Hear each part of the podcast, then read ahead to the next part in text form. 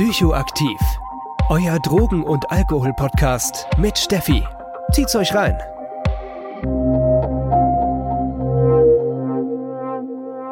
Hallo und herzlich willkommen bei einer neuen Folge Psychoaktiv. Und heute ist tatsächlich die letzte Folge vor der Sommerpause. Ich werde mich den kompletten August in die Sommerpause bewegen. Das heißt, es werden zwei Folgen ausfallen. Ich brauche auch mal Pause und zwar habe ich die wirklich dringend nötig. Aber bevor ich euch in die Sommerpause schicke, wollte ich auf gar keinen Fall eine Frage ungeklärt lassen. Denn es ist, glaube ich, eine Frage, wo, ja, jedem nur noch ja, keiner mehr wirklich weiß, was soll das, was es eigentlich jetzt war. Und zwar, ist denn CBD jetzt wirklich legal? Ist es nicht legal? Was ist denn los? Warum werden da Sachen beschlagnahmt? Äh, auf der anderen Seite kann ich es legal kaufen. Was denn nun?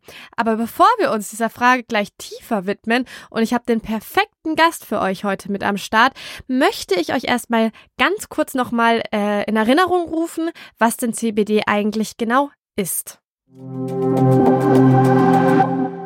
CBD oder lang Cannabidiol ist neben THC einer der bekanntesten und auch wichtigsten Cannabinoide, die in der Cannabispflanze enthalten sind. Ich habe eine super ausführliche Doppelfolge zu Cannabis gemacht. Also wenn ihr mehr darüber wissen wollt, scrollt ein paar Folgen nach hinten bei mir im Podcast. Da werdet ihr auf jeden Fall ganz, ganz viel über Cannabis erfahren. Das sind eineinhalb Stunden nur Cannabis-Fakten, aber nur noch mal ein bisschen zur Auffrischung. Ne? Wir haben auf der einen Seite bei Cannabis THC.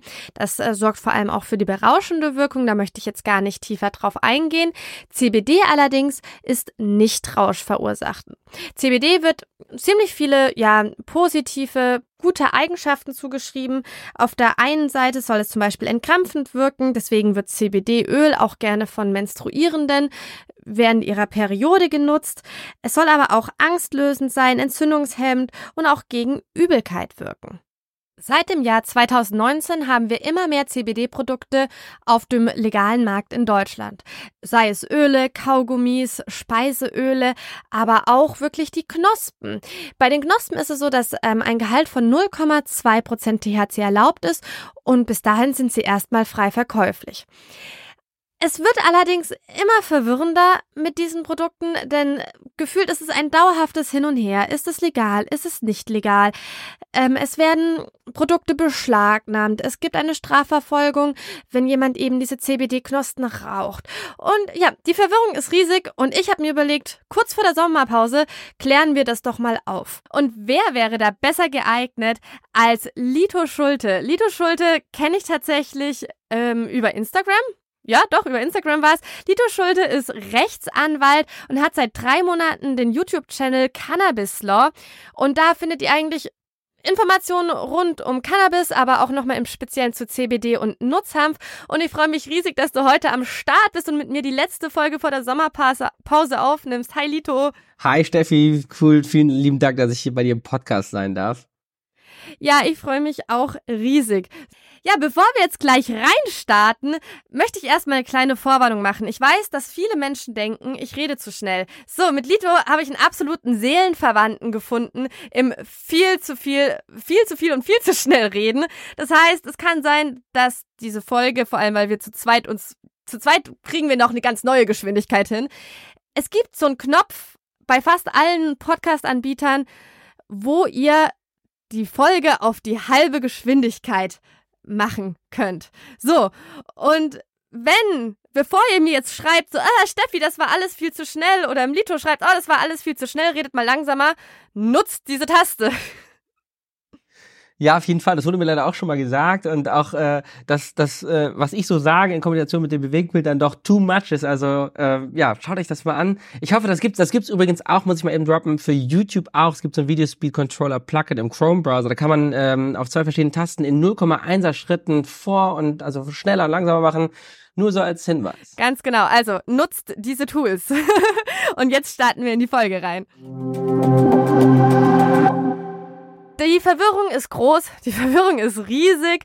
Wie schaut es eigentlich mit CBD aus? Und ich habe jetzt halt neulich bei dir auf dem Kanal gesehen, wie in Fulda ja Cannabis-CBD-Produzenten äh, hochgenommen worden sind, eigentlich von der Polizei, eben ja auf darauf, dass sie CBD produziert haben. Kannst du uns vielleicht da ein bisschen mitnehmen? Was ist denn da passiert? Ja, genau, das ist also ein Mandant von mir, das sind die Green Pioneers, das sind drei Jungs aus Fulda, die hatten tatsächlich einen vollzogenen Durchsuchungsbeschluss äh, im April vor der Tür und das Ganze wurde halt relativ äh, hässlich, weil die haben letztlich äh, einen, einen Durchsuchungsbeschluss vollzogen bekommen mit mehreren Polizeibeamten und wurden sozusagen auf die, auf die Ebene von Heroin- und Kokainhändlern gehoben mit bewaffneten Polizisten, weil sie eigentlich nur unverarbeitete Nutzhanfblüten vertreiben und aber auch andere CBD-Produkte wie CBD-Öle. Und ähm, das ist so das ganze ja missliche an der gelegen an der Sache. Und dazu kam noch, das ist auch, sage ich mal, der Clou an dem Fall äh, der Durchsuchungsbeschluss vom Landgericht Fulda, der wurde äh, erlassen Anfang März. Dann hat am 24. März der BGH gesagt, auch die Abgabe unverarbeiteter Nutzhanfblüten an Endverbraucher unterfällt unter diesen Ausnahmetatbestand in dem Betäubungsmittelgesetz in der Anlage 1. Und Trotzdem, einen Monat danach wurde dieser obsolet gewordene Durchsuchungsbeschluss auch noch vollzogen. Also hier wurde richtig geschlampt von der Staatsanwaltschaft und das ist so, ähm, ja, der Bänger an dem Fall, kann man sagen. Also ja, so war's. Aber ne, da fragt man sich ja auch als Otto Normalverbraucher, ne, wie kann es denn sein? Wir haben inzwischen CBD-Shops, wo eben man Öle kaufen kann, wo man Blüten kaufen kann. Es gibt, also ich weiß nicht, wie es äh, in anderen Bundesländern ist, aber ich weiß auf jeden Fall, dass es in Hessen der Fall ist. Überall gibt es inzwischen sogar äh, CBD-Automaten, wo man 24-7 sich die Blüten und die Schokolade rausziehen kann. Wie kommt es denn, dass im Prinzip dann die Produzenten, ne, ja, dass die richtigen Razzien unterzogen werden?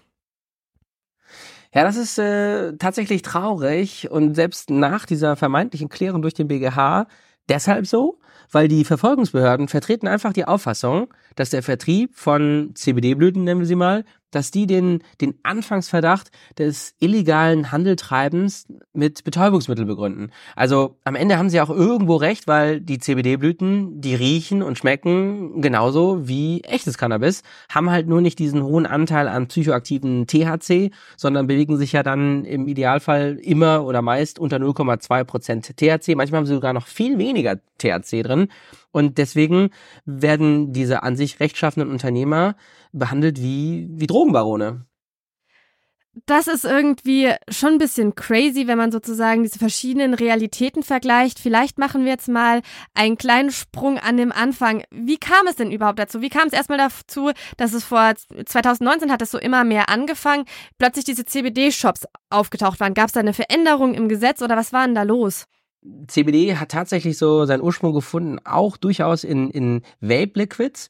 Das äh, Ganze begann im Grunde mit ähm, ja, Canavape, einem Produkt von dem Unternehmen Harmony. 2008 wurden zwei französische Unternehmer verurteilt nach einem französischen Strafgericht in Aix-en-Provence, weil sie halt ein Cannabinoid in dieses Vape-Liquid gepackt haben und damit geworben haben. Und dann wurde diese strafrechtlich verurteilt und ähm, das Ganze ähm, ist schon relativ lang, aber erst auf Vape-Liquid-Basis entstanden. Später hat sich das dann aber weiterentwickelt, dass auch die Blüten einfach konsumiert worden sind. Und ja, bei uns ist das 2019 angekommen. Also geschichtlich betrachtet ist der Nutzhaft schon sehr lange in, in Anlage 1 zum Betäubungsmittelgesetz geregelt. Und ähm, der Hype kam einfach, denke ich, auch durch die anderen europäischen Mitgliedstaaten, bei denen sich dann langsam mehr und mehr auch züchtungsbedingt herausgestellt hat, hey, es gibt mittlerweile Nutzhanfsorten, die aromatisch genug sind, auch zu Freizeitzwecken mal ähnlich analog an einem alkoholfreien Bier konsumiert werden können. Und dann kam das so langsam auf, dass, dass auch in Deutschland mehr und mehr Kiosks und Spätis dann diese Nutzhanfblüten verkauft haben. Und ja, ich habe das tatsächlich auch erst 2019 gesehen, aber das hätte theoretisch auch schon früher einsetzen können oder auch ein bisschen später. Das ist einfach so eine Art modische Entwicklung, die sich ähm, unter den Freizeitkiffern so durchgesetzt hat. Aber auch nicht nur Kiffern, sondern auch anderen Menschen, Konsumenten. Also rechtlich hat sich da eigentlich gar nichts verändert, sondern es ist einfach nur, ja, in Anführungszeichen äh, zu der Zeit entdeckt worden und äh, ja, in die Pre massentauglich gemacht worden. Ja, ganz genau. Also der Verordnungsgeber hat schon sich 1996 Gedanken über Nutzhanf gemacht und seitdem hat sich die Anlage 1 im Betäubungsmittelgesetz auch gar nicht geändert. Also das ist alles nichts Neues. Es ist einfach nur jetzt hier so zu uns geschwappt und wieso, das hätte auch vorher passieren können, kann man sagen.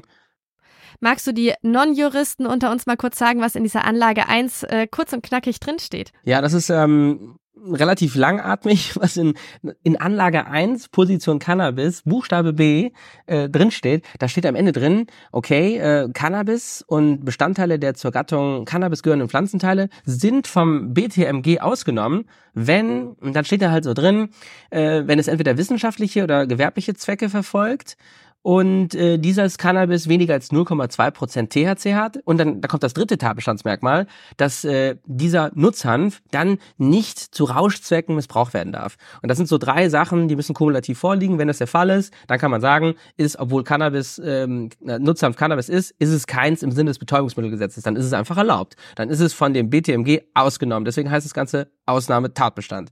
Okay, und das ist ja im Prinzip bei allen Produkten, die wir gerade aufgezählt haben. Also ich meine, wie viel Öl muss ich mir reinknallen, um äh, CBD-Öl muss ich mir reinknallen, um Rausch zu haben? Ich weiß gar nicht, ob ich so viel in meinen Körper reinkriege. Ich will es mir gar nicht vorstellen. Genauso, genau, genauso wie bei den Blüten. Da haben wir ja gerade gesagt, 0,2% THC. Ich habe ja vorhin am Anfang der Episode gesagt, THC ist eben ja der berauschende Bestandteil von Cannabis, während CBD das eben nicht ist. Das hat eben andere Wirkzwecke. So, also, meine nicht juristische Meinung ist doch super. Eigentlich alles klar, oder?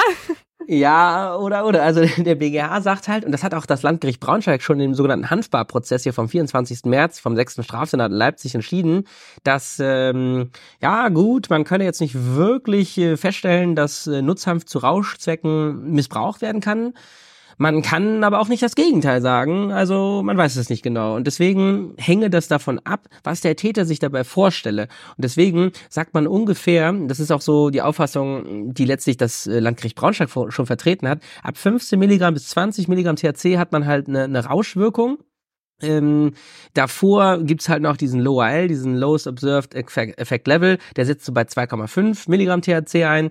Ähm, man kann halt am Ende, und das sagt das Landgericht Braunschweig, äh, absurderweise in einer Leben, das allgemeine Leben verkennenden Weise, wenn man sich theoretisch Nutzhanfblüten, 7,5 Gramm Nutzhanfblüten kauft oder mehr, dann könnte ja jemand auf die Idee kommen, diese Pflanzen zu zerkleinern, zu dekarboxylieren, in den Ofen zu packen bei 220 Grad eine Stunde, das dann in Öl aufzulösen und dann in einen Brownie packen und diesen gefährlichen Brownie auch noch konsumieren. Und dann, dann ist ein ganz großer Rausch da, weil dann hat man die 20 Milligramm aus dem Nutzhanf im Konsumenten. Und das ist dann der Missbrauch ähm, mit zu Rauschzwecken. Und das ist halt nicht, was der Realität entspricht, sondern wenn ich 20 Milligramm THC will, dann gehe ich in den Park und, und kipp irgendeinem random Dude einen Fünfer. Und dann so passiert das halt im echten Leben. Und deswegen sagt der BGH, hm, ja, wenn das vom Vorsatz des Täters umfasst ist, dann kann es schon so sein, dass, äh, dass man sich damit strafbar macht. Und deswegen argumentieren alle Behörden, ja, aber der Rauschzweck, der kann nicht ausgeschlossen werden. Das ist letztlich das Dilemma, vor dem wir stehen von Nutzhanf. Und deswegen äh, ist es auch sehr zu erwarten, dass äh, jetzt im, in Betracht der kommenden Legislaturperiode der Nutzhanf einfach mal aus dem Betäubungsmittelgesetz gestrichen wird. So, weil dann diese Diskussion hinfällig ist. Und äh, ich glaube, das, das Beispiel ist, glaube ich, absurd genug, was äh, genannt worden ist, aber so vertreten es die Gerichte. Ich finde, wer so viel Arbeit in einem Brownie steckt, sollte damit für, mit einem Rausch belohnt werden. Also ich, ich, finde, das, das hört sich nach sehr viel Arbeit an und ich finde, dafür kann man sich schon ein Räuschchen gönnen. Das ist halt, das habe ich auch schon in mehreren Podcasts besprochen. Wir haben in Deutschland leider eine Haltung von einer gewissen Rauschfeindlichkeit. Nur der Alkoholrausch ist okay und auch selbst da darf kein richtiger Rausch stattfinden. Und ich finde, das sieht man an diesem Beispiel äh, so, so gut, weil ich frag mal, frag mal ganz hart, na und? Also sagen wir mal, wenn all das passiert und dann hat die Person den Rausch und? Also ich finde, es ist halt schade, weil, weil dieser Nutzer, der hat halt auch äh, nachweislich von vielen Menschen, die mich auch auf Instagram kontaktieren, wirklich einen, auch einen medizinischen, therapeutischen Nutzen. Menschen mit Kopfschmerzattacken, mit ähm, ja anderen Problemen, auch sagen wir mal Schmerzen, die können allein durch die ähm, durch den Konsum dieser Nutzhanfblüten in Form von ganz einfachen Joints auf die Hälfte ihrer Schmerzmittel verzichten. Teilweise ist überhaupt erst ein normales Leben wieder möglich und das nur mit Nutzhanf. Dabei gibt's ja sogar auch noch ähm, Nutzhanf in der gesteigerten Variante. Das nennt sich Bredo Light granuliert. Das können auch Ärzte verschreiben. Das hat dann einfach nicht nur, sagen wir mal, 4, 5 Prozent CBD, sondern sogar 8 bis 9. Dann aber nicht nur 0,2 Prozent THC, sondern vielleicht mal 0,8. Das löst aber auch keinen richtigen Rausch aus. Also äh, was auch so absurd ist, das Landgericht Braunschweig setzt sich über Seiten hinweg mit der Idee auseinander, ob man eventuell 7,5 Gramm Nutzhanfblüten auf, am Stück rauchen kann. Und dann berichten die über einen Rauch-Contest in, in England, dass dadurch jemand in der Lage war, ein erfahrener Cannabis-Joint-Raucher, vielleicht so vier Joint-Zigaretten am Stück zu rauchen in einer Stunde, auch dann eigentlich aber nicht ausgeschlossen werden kann, dass es noch einen krasseren Experten gibt. Und da merkt man halt schon, diese Rauschfeindlichkeit, die du angesprochen hast, die ist Teil unserer Judikatur und leider auch irgendwo Politik. Da muss sich einiges ändern, weil worüber reden wir hier, ne?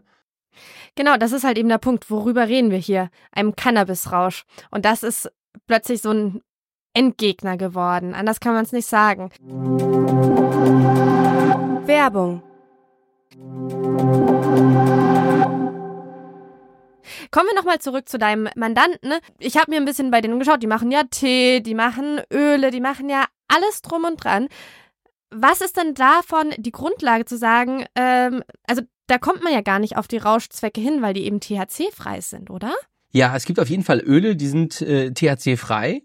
Und ähm, bei der Basis von, von Ölen wurde in dem Durchsuchungsbeschluss auch einfach pauschal angeführt, dass Nutzern auch verboten ist, weil man müsste daraus einfach ganz unbedenkliche Produkte machen, äh, Seile, Fasern oder andere Stoffe, die gar nicht mehr geraucht oder, oder konsumiert werden können.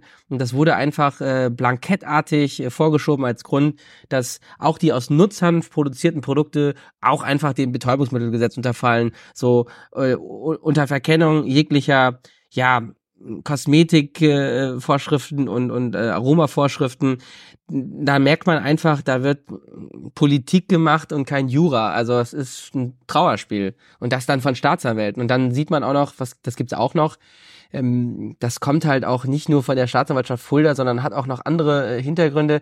Das ist einfach angeordnet von oben, ähnlich wie in Frankreich im Canaweb-Case. Da gab's äh, Erlasse, hier Cannabis ist ganz scharf zu sanktionieren und zu verfolgen und selbst wenn es nur um Nutzhanf geht. Das, das ist ja irgendwo auch der Irrsinn, weil, ähm, okay, sagen wir mal, wir, wir haben diesen, dieses lange Prozedere, wie man sich mit CBD-Blüten berauschen könnte. Bei CBD-Öl ist das ja schlichtweg nicht möglich. Da sind doch die ganzen Diskussionen hinfällig, von äh, CBD-Kaugummis und äh, CBD-Tee ganz zu schweigen, oder? Ja, das ist, das hat eine andere rechtliche Bewandtnis. Da geht es gar nicht so sehr um die Rauschfähigkeit, sondern es geht auch auf jeden Fall um ja die Klassifikation als sogenanntes neuartiges Lebensmittel. Da gibt es eine Novel Food Verordnung und in Deutschland dann national gesetzlich konkretisiert in der neuartigen Lebensmittelverordnung. Also ein furchtbares Gesetz. Und ähm, alle Lebensmittel, die nicht in einem nennenswerten Umfang vor 1997, irgendwie Mai 1997, im Vertrieb waren, sind neu. Und deswegen erstmal ganz schlecht, weil alles neu ist natürlich schlecht aus der regulierenden Sicht. Und deswegen ist das äh, ist der wissentliche und vorsätzliche Vertrieb solcher Produkte strafbar, zwar nicht krass strafbar, sondern nur mit einem Jahr Freiheitsstrafe wert, aber das ist halt dann Grund genug zu sagen, all die, die das machen, ähm, haben jetzt mit strafrechtlichen Konsequenzen zu, zu rechnen und aber auch verwaltungsrechtlichen Maßnahmen. Das heißt, die können das nicht mehr verkaufen, dann gibt es Untersagungsverfügung hier, wenn ihr das verkauft, dann, dann habt ihr ein Ordnungsgeld zu zahlen, wenn ihr das weitermacht. Und das ist das ist, äh, je nachdem, wie man mit solchen Produkten umgeht, ähm, eine reale Gefahr für Unternehmer. Deswegen ähm, muss man gucken, wie man solche Öle in den Vertrieb bringt. Das hängt dann auch tatsächlich wirklich davon ab, es ist wie, wie bei House of Cards, was die Regulierungsbehörden für Auffassung vertreten. Also ist es ein Aromaöl oder ist es ein Kosmetikum? Also das ist ein bisschen verworren, man kriegt das schon geklärt.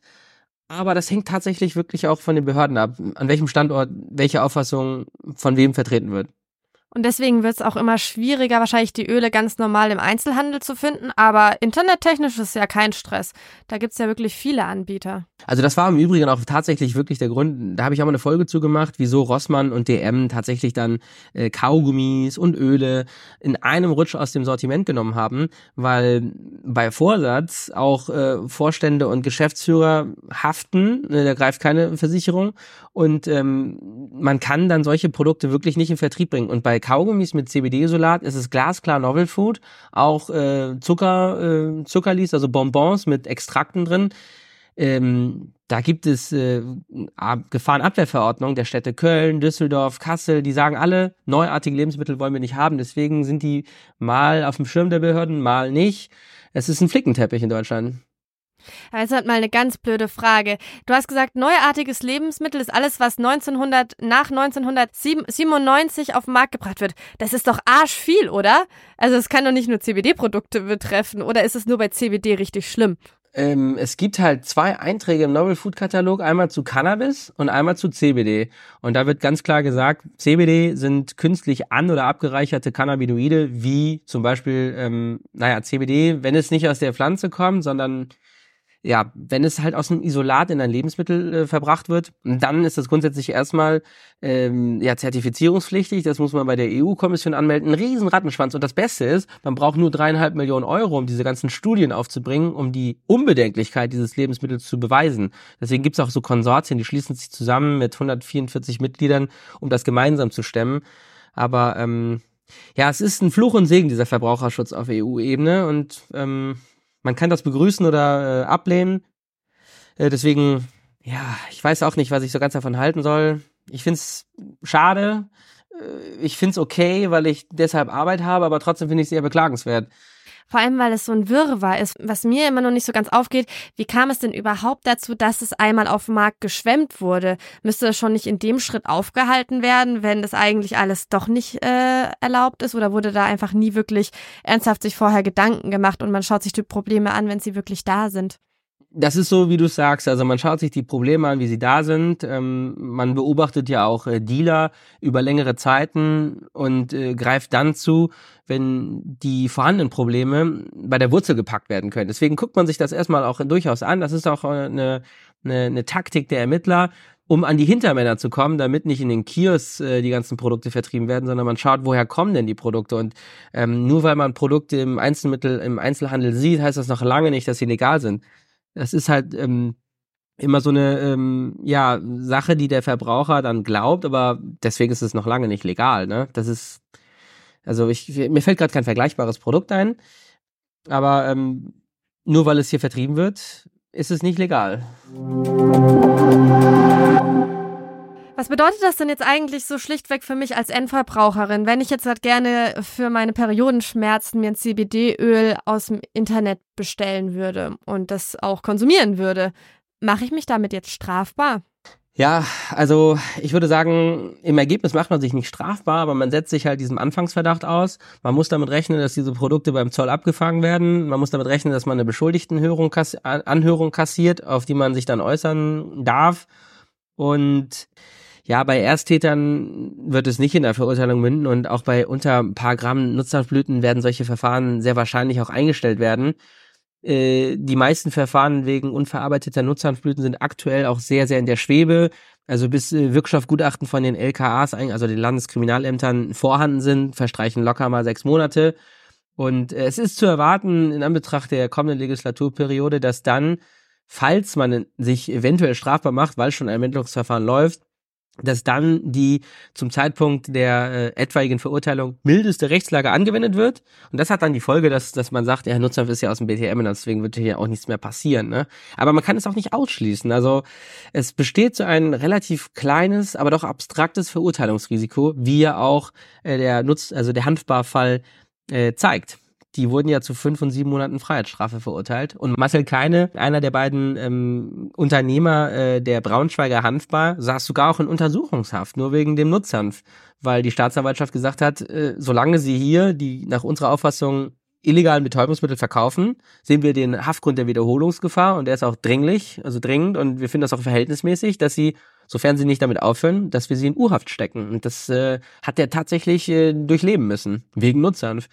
Und äh, der einzelne Verbraucher, der handelt ja nicht in dem Umfang damit. Was man auch mal sagen kann, es gibt einen Unternehmer in Süddeutschland, Der wurde verurteilt wegen ähm, des Handeltreibens mit sechs Kilo Nutzhanf. Und was hat er bekommen? Das waren jetzt äh, 20 Tagessätze, ein paar Euro. Äh, und das war eine Verwarnung mit Strafvorbehalt, also eine Art Geldstrafe auf Bewährung. Und deswegen wurde er de facto gar nicht verurteilt. Und auch außerdem nur für 20 Tagessätze. Da kann man schon sagen, oh, das waren 40 Tagessätze 20 Euro oder 20 Tagessätze 40 Euro, ich weiß gar nicht mehr das ist halt relativ klein, das Risiko. Also man kann sich das schon bestellen und wenn man vor allen Dingen auf Öle zurückgreift und nicht auf unverarbeitete Blüten, da wird man nicht davon ausgehen müssen, dass man da sich strafbar macht. Je nachdem, ähm, also was die Behörden da vertreten. Normalerweise gehen sie nur an die Hersteller ran und nicht an die Verbraucher. Und was ist denn jetzt, sagen wir mal, trotz allem, ich komme als Endverbraucherin mit CBD-Blüten oder ähm, mit Öl normale Polizeikontrolle, es wird gefunden, was weiß ich. Ähm, so, wir haben auf der einen Sache, Seite die strafrechtliche Verfolgung und auf der anderen Seite haben wir ja bei normalen, was heißt normalen anderen Substanzen, immer noch das Ordnungsamt und die Führerscheinstelle hinten dran stehen. Hat denn CBD-Öl oder auch äh, Nutzhanf irgendwelche Auswirkungen auf meinen Führerschein? Das ist auf jeden Fall ein heikles Thema. Äh, gerade wenn man nämlich kein Cannabis-Patient ist, greifen ja sehr, sehr strenge äh, Richtwerte für diese THC-Metaboliten, diese Abbaustoffwechselprodukte im Organismus. Und wenn man halt CBD-Blüten im Auto mit sich füllt oder sogar noch während der Fahrt einen solchen Joint raucht, kann man ja nicht ausschließen, dass das darin enthaltene Rest-THC äh, eine gewisse Menge an THC in dem eigenen Organismus verursacht. Und die Führerscheineignungsverordnung, die ist jetzt bei Cannabis nicht so streng wie bei Substanzen wie ja, Koks oder Heroin. Aber man kann dadurch auch durchaus den eigenen Lappen in Gefahr bringen. Da muss man schon drauf aufpassen. Und ähm, ja, je nach, je nach Einlassung, je nach Story ist es bei Nutzhanf halt schon anders. Ne? Gerade, also es ist ja nicht vergleichbar mit echtem Straßengras, Drogengras, sondern es ist Nutzhanf und nach meinem Dafürhalten sollte das legal sein. Deswegen, ja, setzt man sich theoretisch doch diesem Risiko aus, dass man dann einen Verwaltungsakt kassiert, der ewig lang in der Welt ist und bevor man dann dagegen vorgeht, ist man besser bedient, dann einen Abstinenznachweis zu führen und das Ganze nur wegen Nutzhanf. Also man sollte aufpassen im Straßenverkehr mit Nutzhanf, muss man einfach so sagen aktuell was ja irgendwo echt traurig ist. Du sagtest gerade so schön, was deiner Meinung nach eigentlich legal sein sollte. Und ich glaube, das trifft es auch irgendwo ein bisschen auf den Punkt. An sich, wenn man das jetzt, äh, das BTM, äh, BTMG wörtlich nimmt, wäre es erstmal legal. Wenn man sich mit einem Aufwand von mehreren Tagen gefühlt einen, aus Nutzhanf einen Rauschbrownie backt, dann, dann kommen wir langsam in die Rauschzwecke rein und dann ist es nicht mehr legal. Es ist schon, wenn ich mir das nur durch den Kopf gehen lasse, es ist schon Irrsinn, über was sich da gerade Gedanken gemacht wird. Und dann wollte ich noch auf einen wichtigen Punkt bei dir eingehen. Du meintest, du gehst davon aus, dass der Nutzhanf einfach aus dem BTMG rausgenommen wird, während woanders sich überlegt wird, ob Cannabis äh, bald legalisiert wird. Wie passt denn das zusammen? Ja, das sind ähm, letztlich Wahlkampfthemen. Also CBD ist durchaus ein Anwendungsbereich, der ja ähm, bei politischen Parteien Zuspruch äh, mit sich führen kann.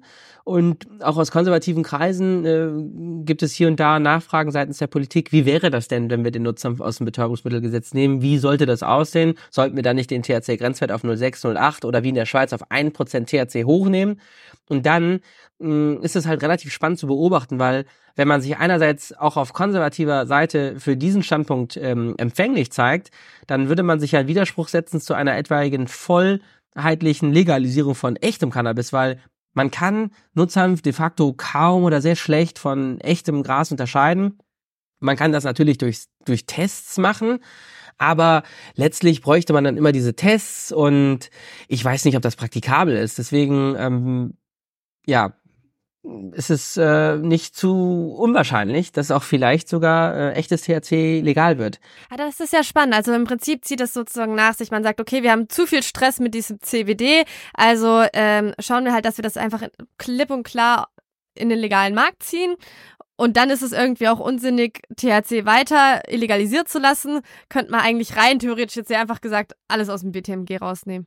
Ja, das wäre sehr spannend. Also ich habe das heute noch äh, diskutiert mit jemandem, der da auch sehr stark äh, drinsteckt. Also was ja auch vielleicht ein, ein, schlechtes Abfallprodukt diverser Koalitionsverhandlungen sein könnte, ist, wenn man das auf Modellprojektebasis zumindest schon mal legal macht für gewisse Probanden auf einer wissenschaftlichen Ebene, so wie es gerade aktuell in der Schweiz passiert, dass die Abgabe von Cannabis zu Freizeitzwecken halt in Apotheken zunächst erlaubt wird und nicht in Cannabis-Fachgeschäften, wie es das Cannabis-Kontrollgesetz der, der Grünen vorsieht. Und das wäre natürlich auch ein sehr spannender Ansatz, äh, der jetzt so ein, ja, es würde zumindest etwas in die richtige Richtung gehen und die vollständige Legalisierung vielleicht auch erst in die nächste Legislaturperiode pushen. Aber man wird sehen, was da passiert, ne? Also ich bin sehr, sehr, sehr gespannt und in jedem Fall gehe ich aber davon aus, dass der Nutzhanf aus dem Betäubungsmittelgesetz kommt. Und da sind ja auch schon sehr viele Anwendungsbereiche da und auch Business Cases, die beraten werden wollen. Also ich kann mir aber nicht vorstellen, dass es ganz ohne Cannabis-Legalisierung wieder ausgehen wird, weil das Thema ist jetzt so virulent. Äh, wenn man mal in die Welt schaut, was da alles passiert, der, der weltweite Trend der Legalisierung ist ja nicht aufzuhalten. Also es ist ja schon, die Welle ist ja schon losgetreten. Die Frage ist nicht ob, sondern wann. Ja, aber ich glaube, wenn man mal so ein bisschen auf die letzten Jahre schaut, ist es halt schon länger bei, äh, heißt nicht ob, sondern wann. Aber wir hoffen, dass langsam dieses Wann eintritt, natürlich, weil es ist halt, es ist eine Fahres. Was mich noch interessieren würde, Lito, so zum Schluss, wir haben angefangen mit deinem Mandanten. Wie geht's denn gerade? Ja, das ist so, also äh, es ist noch immer noch so, dass wir noch keine Akteneinsicht erhalten haben. Und ähm, das ist alles äh, sehr mühselig. Also es gibt leider noch kein Happy End, äh, wollen wir darauf mal hoffen. Äh, das äh, wird dann aber ziemlich bald hoffentlich auch passieren. Und äh, ich lasse, ich sage auf jeden Fall Bescheid, wenn es da was Neues gibt. Wir drücken auf jeden Fall die Daumen, weil das ist wirklich Irrsinn, vor allem auch Existenzen, die da kaputt gehen. Das ist ja auch ein Unternehmen, was aufgebaut worden ist, was erstmal nicht weiter wirklich gut wirtschaften kann und eben ganz viel Produkte verloren hat da drücke ich auf jeden Fall die Daumen, dass es dafür eine Lösung gibt. Es gibt auf jeden Fall, das muss ich noch ganz kurz sagen, äh, eine Dokumentation über äh, die Mandanten. Im äh, September soll das rauskommen. Im Hessischen Rundfunk. Das ist vielleicht ganz spannend. Es wird eine 45-minütige Folge werden. Da kann man sich das auf jeden Fall nochmal genauer anschauen.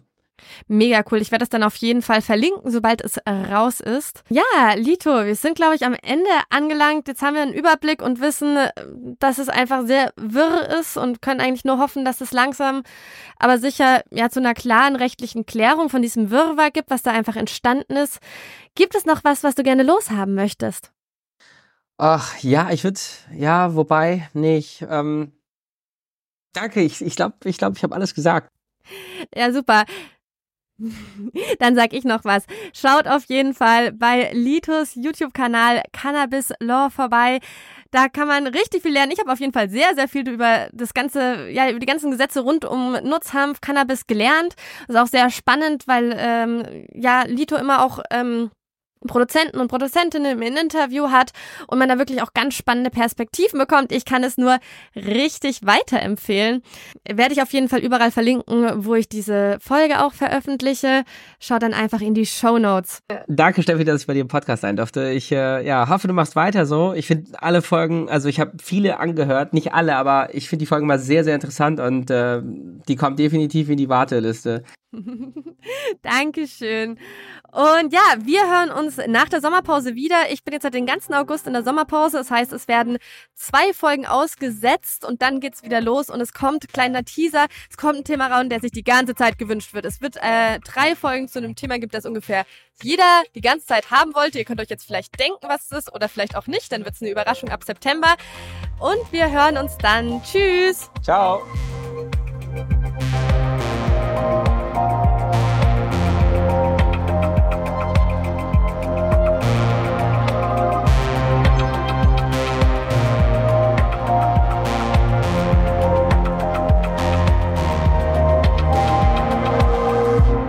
Das war Psychoaktiv, euer Drogen- und Alkohol-Podcast mit Steffi.